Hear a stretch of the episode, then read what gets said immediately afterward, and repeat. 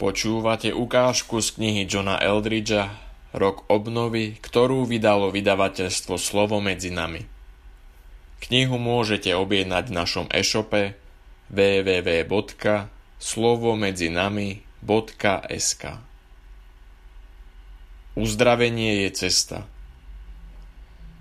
V Jakubovom liste v 5. kapitole čítame Modlitba s vierou uzdraví chorého a pán mu uľaví.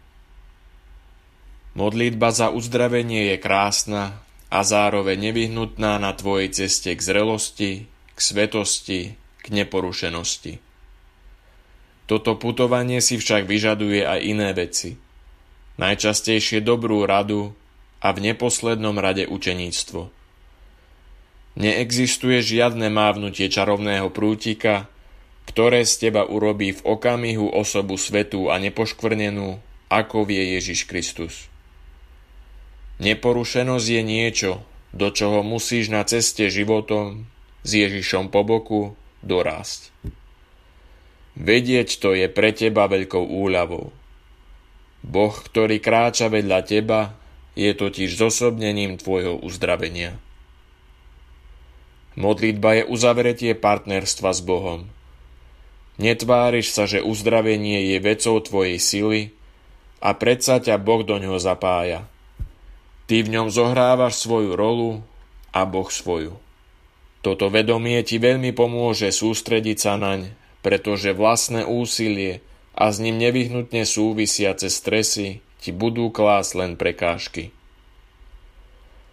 O modlitbe za uzdravenie ti niekto môže rozprávať aj hodiny, no najlepšie ju pochopíš, keď ju sám zažiješ.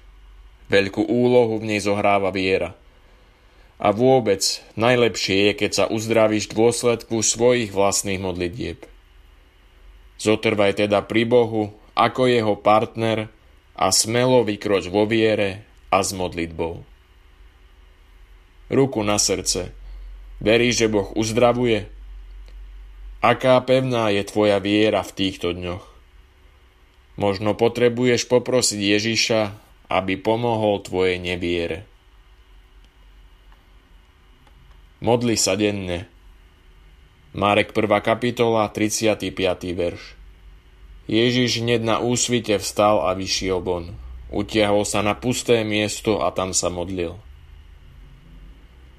Ohlasovanie a presadzovanie moci Božieho kráľovstva nad tvojim životom je tvojim každodenným rozhodnutím naladiť sa na vlnovú dĺžku Boha Otca, Boha Syna a Boha Ducha Svetého je rozhodnutím znovu pre všetko čerpať z prameňa Kristovej krvi, vyliatej pre teba.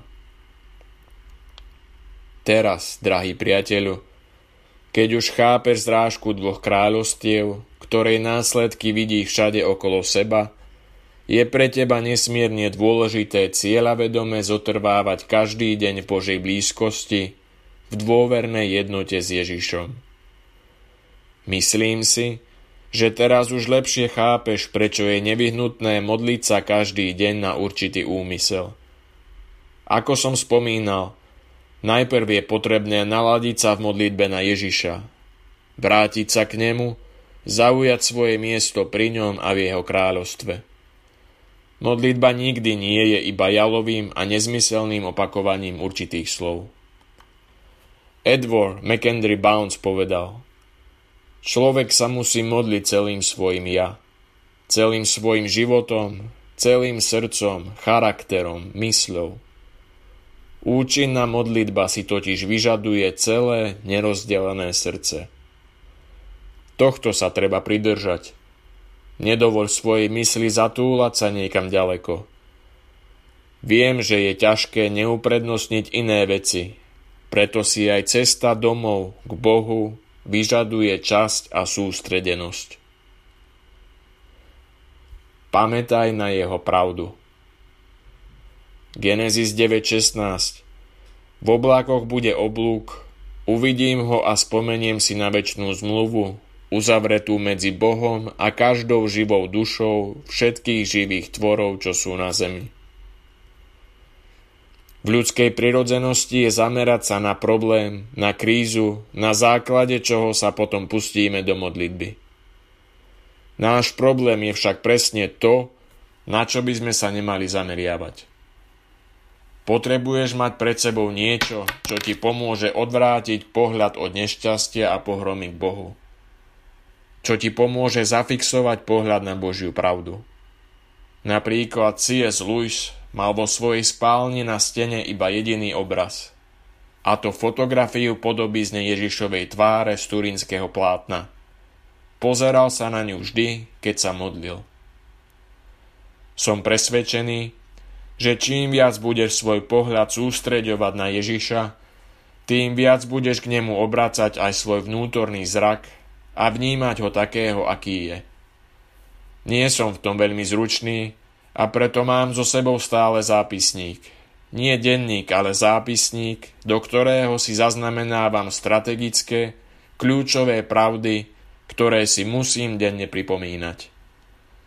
Napríklad to, že Boh je Bohom 400 miliard celnk, že je stvoriteľom všetkého, čo milujem, že som Jeho, že mu patrím a že som Jeho plnoprávnym a právoplatným dedičom. Sústrediť sa na pravdu ti pomôže správne sa modliť.